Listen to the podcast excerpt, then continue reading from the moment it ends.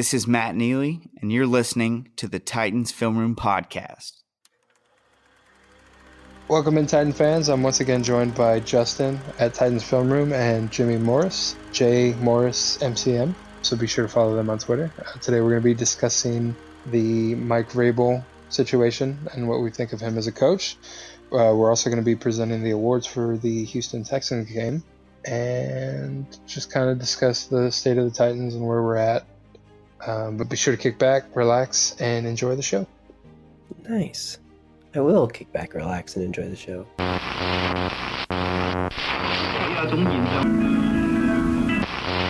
I mean, I think that that's what the next challenge is. I think right now at 12:30 when they come in here is we have to, um, you know, just continue to coach, identify the stuff that looked like we've been improving on, and you know, fix some of the stuff that that probably cost us the football game, and then eliminate the the things that ultimately every week are going to get you beat. That's what we do um, every week um, because there were all three of those things that that occurred in some form or fashion um, in the game. And there was some, you know, it's never always bad, it's never always you know really good, but um, we're going to just need to, to tighten some things up going forward. Uh, welcome in, Titans fans. Today we're going to be discussing how do you lead a leader of men. I love it. I love that. Yeah. Okay. So here's my thing with Vrabel, and let me let me start off by saying that I, I think he is a good leader of men. Right. That's what everybody says about him. Um, I, I, think that he has done a good job of getting this team prepared. Um, I, I, think they play well for him. I think they respond to him. Um, so I, don't think everything is bad. The in-game stuff is bad. It's been bad all year. It was bad at times last year. Um, I, I, like being aggressive. I, I, think that there are way too many coaches in the NFL that are that are far too conservative. And uh, you know, Vrabel is always like, if we can win the game now, that's what I want to do. And, and I like that about him. But the fake punt in this game is is such a terrible decision. And I go back to this is the thing that I've been saying all year. Uh, in that on that play, you have three choices, right? You either punt, you leave the offense on the field and you go for it, or, or you call a fake punt the fake punt is by far the third worst decision. Like the, the, the gap between punting and go for it, going for it and a fake punt, the, the, gap between whatever the one and two is and three is huge. And, and, he calls a fake punt. And then today to say, well, you know, we were hoping that we were going to get a, def- a defensive pass interference. I mean, that, that's such a terrible reason for trying that. I mean, how many times is that actually going to work? It, it, if you leave the offense out there on the field there and you don't get it, I'm, I'm fine with that. I'm not going to say a word about that. That is that's being aggressive. That's whatever. But like to why are you going to give Brett Kern the opportunity to throw the ball to Dane Cruikshank instead of Ryan Tannehill to AJ Brown? Like just just think about that for a minute. And the Texans were in punt safe, and we do you know the Titans run that motion thing where you know like listen, give Vrabel credit for knowing the rules and knowing that if you know Cruikshank's the the further furthest most guy on the line of scrimmage outside, they can't call defensive pass interference. Like, great, good job. But eh, you know, so they do it. But once they do all that, it becomes pretty obvious that they're going to try try fake. And listen, Brett Kern had a really good throw earlier in the year, but how many really good throws is he going to have? He's a punter. So I, just eh, it's it's the kind of stuff that that drives me crazy. And I just feel like in those type of situations, he just overthinks things if you want to be aggressive, great. I, I actually really, really like that. Um, again, going back to one of the one of the play calls, like going for two last year in London. I'm all for that. People killed him for that because you know you you kick the you kick the extra point, you try to go to overtime on a roll. I, I don't have a problem at all with going for with going for two there. Now I have a problem with throwing a slant to Taywan Taylor in the you know attempting that in the end zone there. But like the, the going for it on fourth down is great. But a, a, fake punt is just that that is not your best odds of completing it there. And I just uh, it's the in game stuff that can that just like kind of continually drives me crazy about him. And and I don't think that there's no scenario where he can be a good head coach. I just think he needs help with those types of decisions in game. And that's why Mike Vrabel is our Zeus Award winner this week. If you don't know what our podcast awards are, James.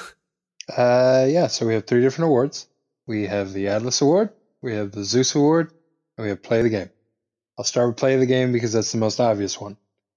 Uh, we have the Atlas Award. Atlas was a Titan known for carrying the world upon his shoulders, so we give it to a player that actually carried the team during the game. Uh, Zeus was a bad guy towards the Titans and known for having sex with everything with a pulse. So we give that to people who mess things up or um, f things up during the game. And Vrabel would be our Zeus Award winner for effing a few things up this game. Hot take. I don't. I don't hate the fake punt. I don't hate the fake I can punt. I, I, I don't understand. Uh, Here's my reasoning. Look, I totally get it when you say the words when you could do Ryan Tannehill to AJ Brown out loud. Yes, I'm like that makes me laugh. It's so silly that they didn't choose that option. But as a guy, Mike Vrabel, who spent a lot of time in Houston and probably has a lot of knowledge about how Houston special teams runs, and whatever whatever answer he gave to the reporters about his reasoning for doing the play aside, I mean, he's been known to say things that are not true in those press conferences before, just to give an answer, just for the soundbite. So he says it's to dr- try to draw a pass interference, and that's probably like third or fourth on the list of actual reasons to try this type of So- play. You remember in the last episode when you had talked about uh, Tannehill uh, having like re- r- rapport with Kalif Raymond? Do you think it's overrated and overblown? hmm I think coaches that are three years removed from a previous staff thinking they have some kind of secret knowledge into that team is overblown as well. No, no, no. You remember the play last year, the fake punt last year against the Texans, right? Right. Where Mhm. they snapped it to Byard, they threw it to Cruikshank because they don't cover the gunner. Right. That's Mhm. good coaching, right? That's something that you, a tendency that you've seen on tape that you can take advantage of. Thinking that whoever that outside guy is on the punt team is bad at defending passes. uh, Come on. It was rookie second round pick Lonnie Johnson out of the University of Kentucky, who's played quite a bit this year. He's been up and down, had, had a lot of good moments, had a few too many holding penalties, but he's been a good corner for them. So it is definitely c- crazy to try to have Dane Cruikshank beat that guy on a deep pass, but it almost worked. I guess what I mean is I didn't hate it when it happened. When it happened, I was like, oh, cool. They were at least trying to be aggressive. If that pass gets picked off down there by, for some reason, defenders do that all the time. They intercept the pass on fourth down because they're not thinking about field position. They're just playing. If that happens, it's like a long punt anyway. If it doesn't happen, you're you're in the you're on the other side of the 50, you're at the 37 yard line. I don't know. The defense ended up holding there. I didn't hate it in the moment, but when you look back and you say it could have been it could have been AJ Brown uh, as the target on the play or something. Yeah, that's a better option for sure. Um, what do you think about the decision to kick the onside kick? Where if they hadn't kicked the onside kick, they had tried to pin Houston deep. They managed a three and out anyway. The onside kick attempt was absolutely pathetic, and they ended up getting the ball back inside their own. Well, they got it at their own twelve because LeShun Sims fielded a punt, which we'll talk about in a second because I have thoughts on that too. Um, whereas if they don't kick the onside kick, they force Houston to go three and out inside their own at their own twenty five ish, get the ball back around the thirty or forty. A lot better chance of getting upfield and getting a field goal. Thoughts on the onside kick decision?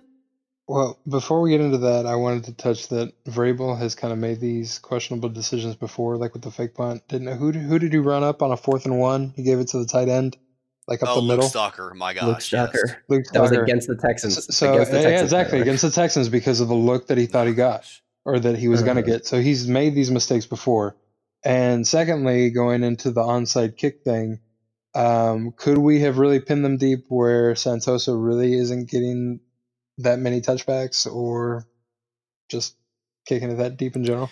So, Well, uh, go ahead. I mean, maybe they get a return. Yeah, so I mean, I don't, I don't hate the onside kick on from the aspect of, like you said, I mean, you you have the, the opportunity for a touchback, and so then you know they're punting from further back. Like, I understand all that, but you're getting the ball. Best case scenario, which is what ended up happening for the Titans, you get the ball back with 30 seconds left or whatever it was. So I don't, I don't hate the onside, the idea of an onside attempt there. Um, it was the two worst onside kick attempts I've ever seen in my life. I mean, the Titans, you know, because the, the they the Texans ended up calling timeout on the first one, so they did it again.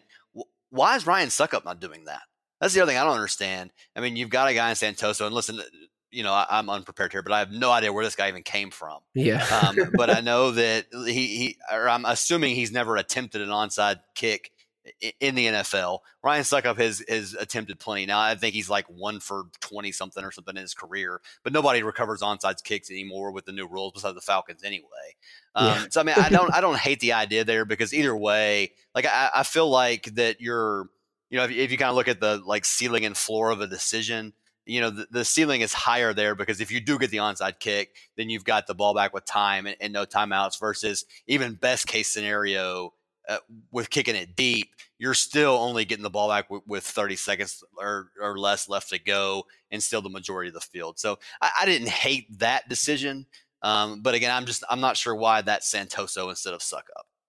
Yeah, it's one of those you like the decision, you don't like the process of which they go about making or carrying out that decision.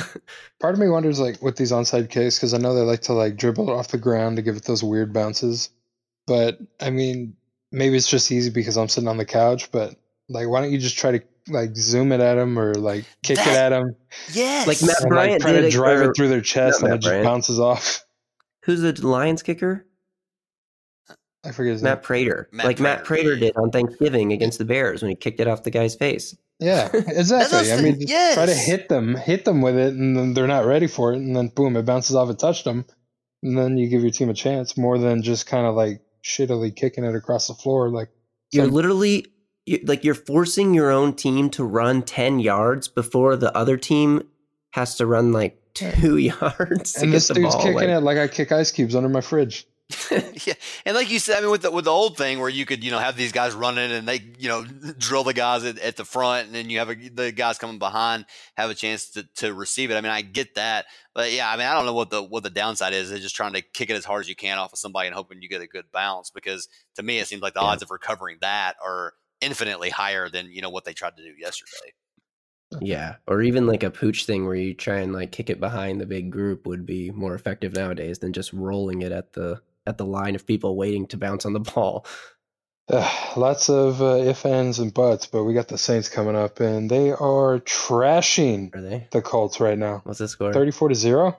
Oh. Dude, the Saints scare me even more than the Texans, but I'm hoping the Saints don't have anything to play for. Yeah, I want to talk about sure, uh, me too. But we can talk about the Saints any day of the week. Let's talk about LeShun Sims. Ugh. LeShun Sims fielded a punt at the one yard line with like 20 seconds left in the game. And honestly, that was fine to me because at this point in the game, you're fielding the ball at the one yard line, you're letting the ball go to the 20 yard line. He returned it to what, the 12, 13 ish? Um, like, so the Titans lose out on eight yards and maybe three or four seconds for that return. At this point in the game, like, those three or four seconds and those eight yards are not as costly as the potential upside that you gain from trying to return this kick when the defense thinks it's going into the the punting team thinks it's going into the end zone and you kind of like hesitated and stalled for a second everyone kind of stops playing for a second. You have the chance to catch him off guard return that thing if you get that out. I mean if you can break through possibly score a touchdown or at least get way better field position for the team i think it's totally worth the risk of that kind of play Plus, there's always a chance that the defender that's standing there downs the ball at the one yard line, and then you're really screwed. So, I mean, LeShun Sims got killed about this. It was PK's first question in the in the post game press conference. My opinion is LeShun Sims made the right play. My question is, why is LeShun Sims the one feeling this punt at the one yard line? I know they had like the punt block unit and he's running back at the last second, but if you're going to run back at the last second, then just put Kalif Raymond out there and keep him back there the whole time and let the guy who's a good returner have a chance to return it. I don't know. But did you guys were you guys in the fire LeShun Sims crowd or what? No, I think I think at worst it gets PK called an idiot, but I mean at best you get the uh, return touchdown. Uh, at what, Kalif Raymond's a rookie this year, or no? He's like he's been in the league a few yeah, years, right? he's been around. a Yeah. bit. Yes, I mean, I, I really don't know. I mean, he's got the speed for it. I mean, he's the punt returner. Well, yeah, I mean, position. yeah. like you said, Mike Vrabel thinks you're an idiot for bringing this up at all. But um, yeah. uh, so yeah, I, I'm with you there. So uh, to me, it, it's a tough spot for for Sims to be in. And I don't know. I have no idea what they told him um before they sent him out there. But he's not the regular punt returner. Uh, I don't know if he did in college or, or whatever.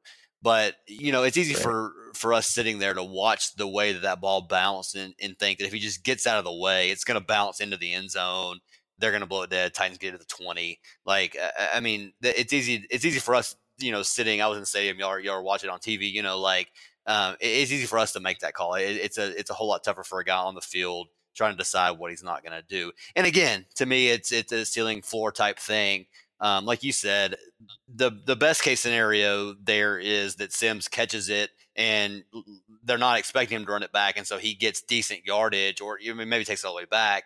But you know, the other two decisions are, you know, what happened. They get the ball at the 11 with however many seconds left, or it goes to the end zone. They get the ball at the 20 with three more seconds left. Like there, there's really no difference there at that point. So I, I think it's worth yeah. having a guy catch it and try to run it back.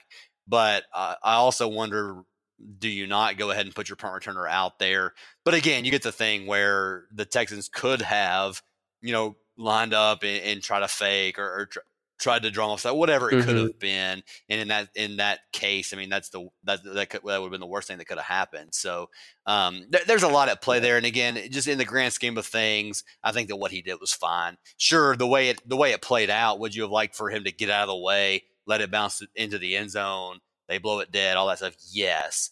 But I, I think the chances of him actually being able to get some yardage because they're not expecting him to to to catch it and run it back. I, I, think that was worth the risk there. Yeah, no, I mean, what do you really have to lose? I mean, I know what three seconds maybe you get one shot play, but I mean, it it wasn't. I don't think it was a bad decision. The thing to me is ultimately it doesn't really matter. That play is not the reason the Titans lost. Right. The fake punt yeah. is not the reason the Titans lost. Onside kick versus kicking it deep maybe, but ultimately not the reason the Titans lost. They shouldn't have been in that position in the first place. The reason they lost, and it's not really, I'm not putting this loss on the coaching staff or the players, or I mean, like we've talked about on our last episode, it's just the fluky plays that really cost them this game. So that's an encouraging thing as we move forward about thinking about the rest of this season is that if you just cut the fluky crap out, then you have a chance in against these great teams, even with a blocked field goal, um, if that Firkser play doesn't happen, you know, this is a totally different game. So, with that in mind, James, where are you standing right now? I'm sure the britches are back on, but as far as your outlook on this team going forward, where where do you think this team can go? Is it a playoff team, or is that a pipe dream at this moment because we have some we have to hope for so many other things to happen? Well, first off, the britches are around my ankles. I can pull them up or I can kick them off. I'm still giving myself the option here. Okay. I'm still in on this team. I think uh, we still have some playoff hopes going on. Um, I don't know how much the Saints are going to have to play for uh, when we play them in Week 16. Hopefully, it's not for too much. Um, but I think this loss to Houston, as hot as we were and as bad timing as this loss was, it's a really good, hard, but uh, a good teacher um, because if we are going to get into the playoffs, we, we got to realize we got to clean up these mistakes. We can't have these mistakes against good teams in, in the playoffs. So that's all you're going to play are good teams. So if we were going to have the loss, having it now versus in week 17 or maybe in the playoffs or even week 16, I, I would have preferred it be week 16. But just for the further down the line you get, the the harder these losses are going to be, and I'm glad we just had it now. Yeah, that's the thing. I mean, and to your point, Ryan Tannehill said after the game, like against good teams, you got to play four quarters, and the Titans definitely didn't do that on Sunday. Um, I, I, do think absolutely it's the it's the Firkser play that is the the, the that's what decided that game because that's you know absolutely a 14 point swing there. Um, and what really sucks is, you know, it, it's it's it seems like now with with the Colts losing uh, to the Saints that it's it's either going to be the Titans or the Steelers that get in as the sixth seed. Uh, there's still an outside chance Titans can win the AFC South, um, and you know the Titans will know that when they play on Sunday because the Bucks and the Texans play on Saturday. So it, they'll have that. But um, like I said, what sucks is this, the Steelers are not good. Like they're to me, they're the kind of the version of the you know a couple years ago the Titans where they get in, they they can maybe get lucky and win a game, but they are not a Super Bowl contender. Like Duck Hodges is not winning a Super Bowl, right? So uh, you, you know, so from that standpoint, it sucks because the Titans are definitely the more quote deserving team of being in the playoffs. They're, they're the better team right now. Um, but you just had, you know, a couple of dumb losses earlier in the year that, that could come back to haunt you and keep you out. So, um, listen, I, I, think there's a lot to be positive about with this team. And again, I, I'm just excited to see a competent offense and an offense that was able to battle back, being down 14 to start the second half. Um, you know, like like Justin said in yesterday's episode, um, even the drives that that stalled out, the drives they didn't get points on, they moved the ball. It wasn't just like disgusting offense that makes you you know want to vomit while you're watching it.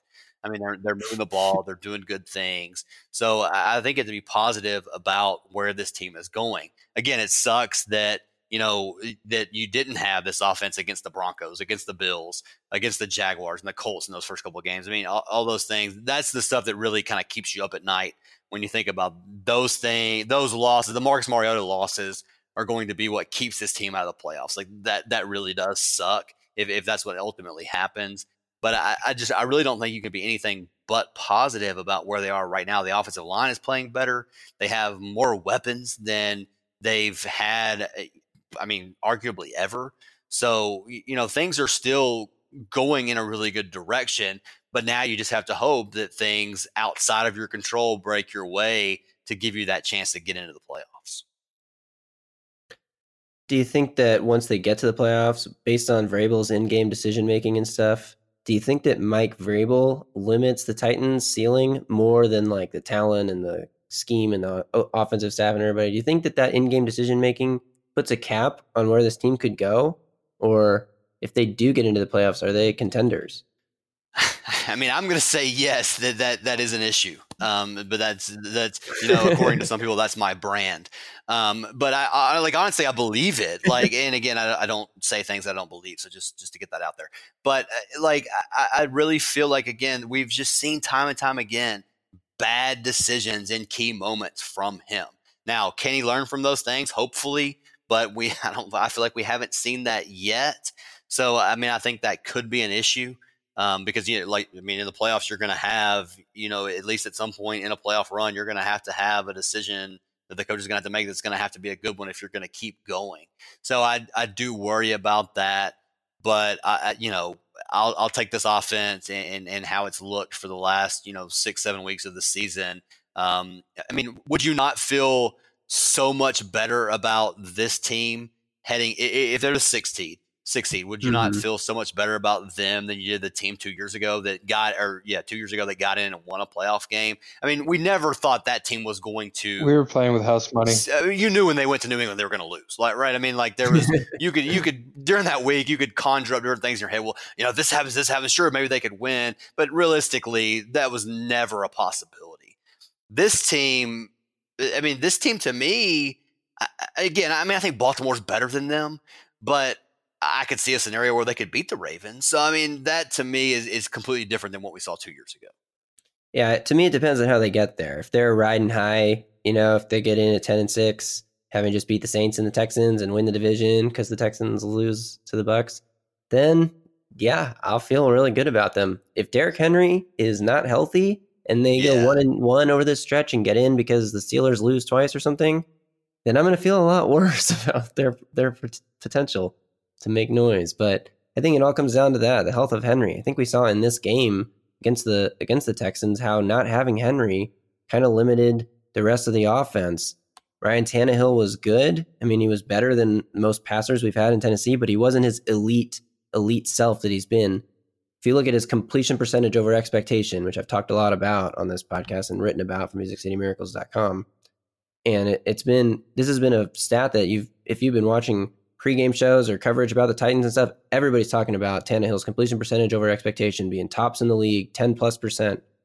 Well, for the first his first seven starts or first eight games actually, because they factored in the, the Broncos game, he was at plus 10% on the season.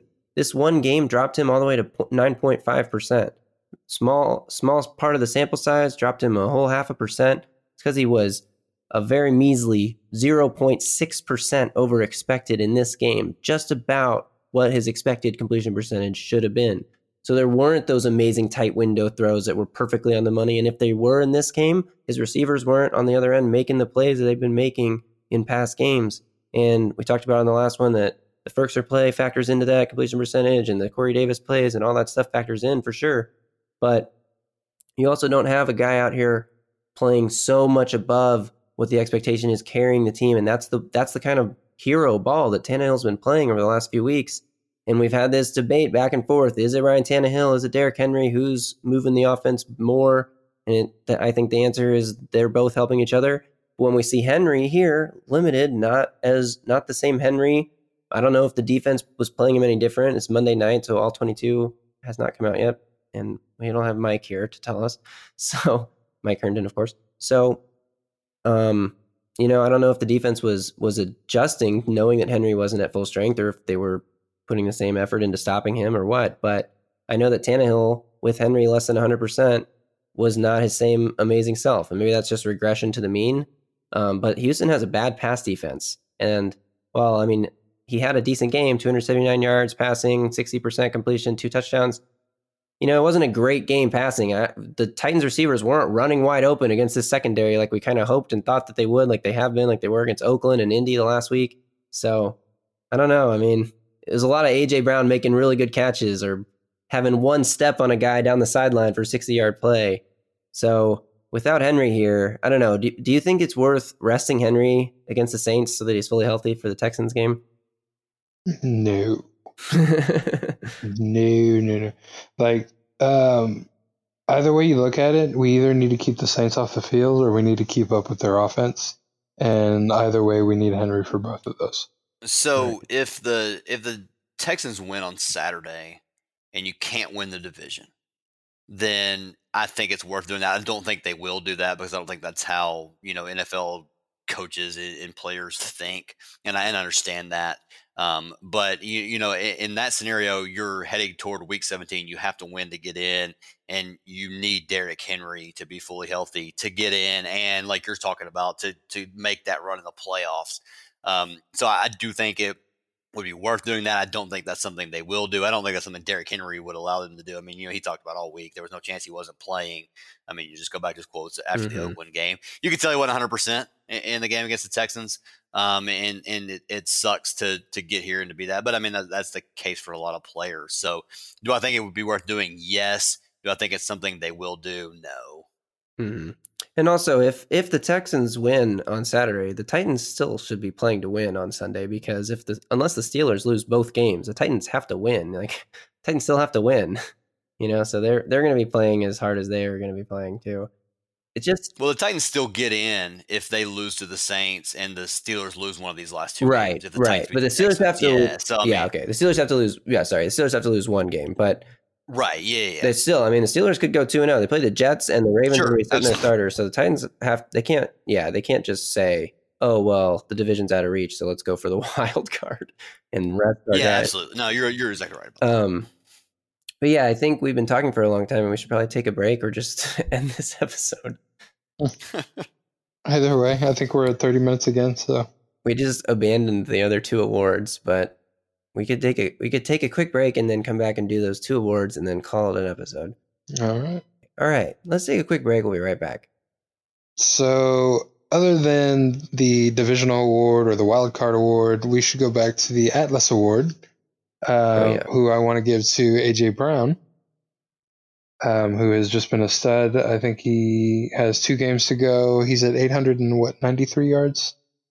Uh, okay. First, what would he be the first Titans wiki or uh, Wookie rookie wide receiver with a thousand Just yards? Say it all again. Just say it all again. Okay. would AJ Brown be the first Titans rookie wide receiver with a thousand yards?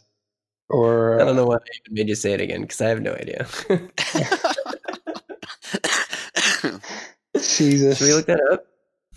Uh, no. How do you even look that up? I don't know. well, Kendall Wright would be the when did Kendall Wright do it? It wasn't his rookie year, right? No, it was like his third year. Yeah, yeah, yeah. So yes, I mean, I'm gonna go. I mean, I'm gonna go with yes. He probably would. I have two stats that I know for sure are true. I know that this third 100 yard game in his last four games, he's the first rookie to do that since Odell Beckham Jr. in 2014. This game was his fourth 100 yard game overall this season. He's the first rookie to have four 100 yard games in a season since Amari Cooper did it in 2015 those are some pretty good names to be keeping rookie company with. And um, like Jimmy said on the last show, I think AJ Brown has has asserted himself as the Titans' best receiver they've ever drafted in in Nashville. And uh, he's got two games left to keep it going. I'm really rooting for that thousand yard season. Uh, he was the most reliable player in this game for the Titans. That's why he gets our Atlas Award. And um, just to recount his stats, which I did say on the last show, but in this game, eight catches, 113 yards, and a touchdown on 13 targets. Led the team in targets, led the team in yards, and tied for the lead in touchdown receptions in this game. He leads the Titans in all three of those categories on the season, and that's pretty crazy for a guy to uh, to be a rookie, lead in receptions, targets, and yards and and touchdown catches. It's so refreshing, though. Oh, it's great. I love it. I mean, I love AJ Brown. Yeah. He's what, quickly becoming one of my favorite Titans already. Well, it, just something we haven't seen here, right? I mean, because even you got to go all the way back to what I mean. Derrick Mason had three or four thousand yard years. Drew Bennett had the thousand yard year with with Billy Volek. That's probably before both of y'all were alive. Um, but like, I mean, since then, think about like, yeah, I mean, old. but think about like uh, uh, Kendall Wright. You know, somehow stayed on his feet long enough to get a thousand yards one year. But uh, the, I mean, there's been nothing since then, and, and so many guys that we have just like for whatever reason that we'd hope they'd be that guy. And, and just every every guy has fallen flat. And aj brown i mean even you know he had the he's had injury scares a couple different times this year but unlike you know receivers in the past where they have an injury and then they're like dead after that you know he's he hasn't really missed time. He's come back. He's been awesome. He's out there making plays. He's you know catching ball over guys. He's getting in guys faces. He's you know getting taylor lewan after he gets a couple penalties i mean just all that kind of stuff like just he's just such a different guy than what we've seen at the position for this team in such a long time. It, it's so much fun, and like you said, I mean, he's quickly becoming, you know, one of one of my favorite players on the team. It scares me to love a wide receiver, but I mean, I think I'm there. Yeah. He's everything I wanted Dorial Green Beckham to be. Oh, he's more, way more. He's like a mix of all yeah, the best. way more. But like that, that that's like that was like AJ Brown now was everything I wanted DGB to be. Everything. Like that's what I envisioned. You know what's And I'm just seeing it come to What's life. crazy is that AJ Brown is like the first one in this long line of receivers that we haven't looked at and said, "Please, you are our hope. Be the guy at receiver that we've been waiting for." Because when he was drafted, we all thought that guy was going to be, and and some people still may think this that that guy is Corey Davis, and uh, AJ Brown didn't have those big expectations placed on him, and he wasn't asked to be the top receiver in on the offense when he got to training camp or anything. He just worked his way there and earned it. And I think that honestly plays a factor in his ability, A, to impress us so much, because if he was a number five overall pick, we'd be like, all right, this is what we thought we were getting when we drafted this guy. But instead, we're like, oh my God, AJ Brown was a steal at 41 or whatever. And uh, that, I mean, I don't know if that doesn't really affect his play on the field, but it, it, affects how we perceive his play. And and it's it's really cool that the guy that we weren't hoping for to be the guy has been the one who is the best of them all. Yeah, and people like he's huge. Like he's like Derrick Henry out there running routes. Yeah.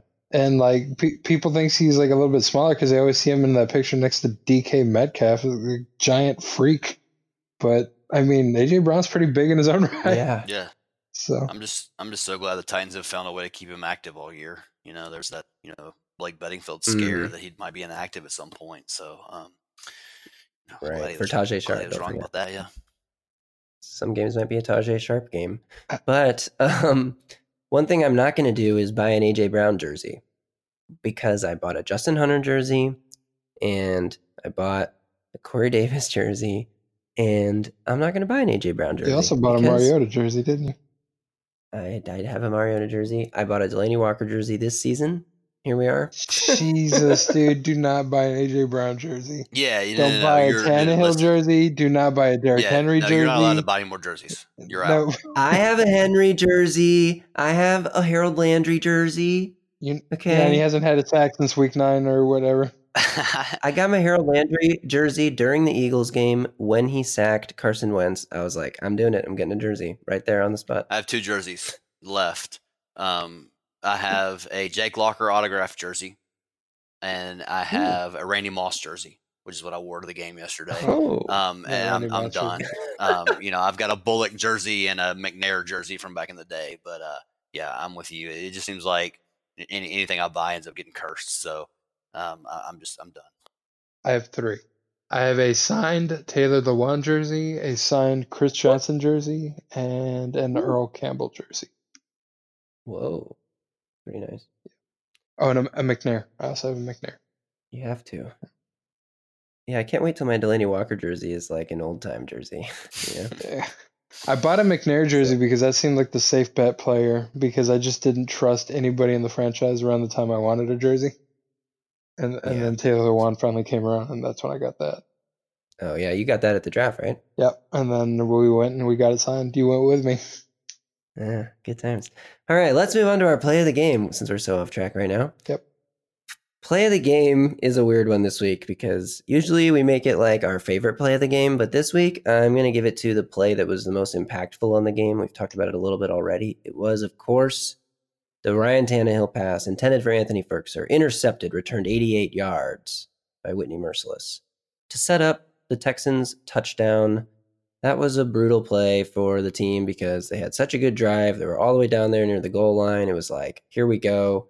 Titans offense is what we expected from the beginning, and then boom, interception, heartbreaking. They had a chance to take a seven nothing lead, and instead they turn the ball over here, and Houston goes down and gets their first touchdown, and it's 7-0 the other way. Titans punt on their next possession, and that really set the course for the game. Is this a play the game? Are you giving it to Jonnu? Uh, what? What? I'm Giving it to the play that had the biggest impact on the game. Dude, that's There's the dumb. play. I disagree. play. I disagree. You know what? I give the play of the game to Jonnu on that part because you know what? No easy layups. All right, fine. Jonnu, play of the game. What a tackle. That's two weeks in a row. We get to see an amazing tackle by a Titans offensive player. Right. Yeah, let's let's not. Let's let's let's end it at two weeks. You know who set the example? Ryan Tannehill. That's what a leader does.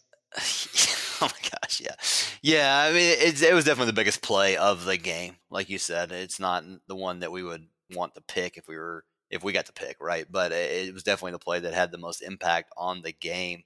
Um, and it, but to to back to something we talked about in the last episode, the, the way they came back from that is an argument against same old Titans, right? Because we've seen so many of these games in the past where you have a couple things that go against you. I mean, you know, in in a span of however long that was, you've got a blocked field goal and you've got that play.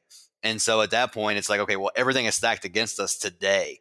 And they still fought back and, you know, made it a game in the fourth quarter. So to me, that's a, a sign of a team that, you know, is, is always going to be in it, is always going to be fighting. Um, and to me, that's the argument against the Titans because we've seen those games happen in the past where we think you know you come in with the with the hopes of hey the Titans are finally ready to take that next step whatever it is and a couple things go wrong and all of a sudden it's it's 42 to 14 and you're you know outside doing yard work at, at 2.30 in the afternoon so um, th- that was definitely different what we saw yesterday than, than some of those other games Okay, if you had to pick a, a real play of the game, James, what would you pick? Hmm. I'm gonna say that AJ Brown touchdown because Oh yeah, why was that one so much better than Dion Lewis's touchdown? Well, one because it was AJ Brown working back on what seemed like a little bit of a busted play. It really just seemed like improv, and he kind of like pointed up and then put his hands up, and then And why was it better than Tannehill's one yard touchdown run on fourth down? Titans' first score of the game. You know Massive Don't sass me, okay? Choosing play of the game is hard.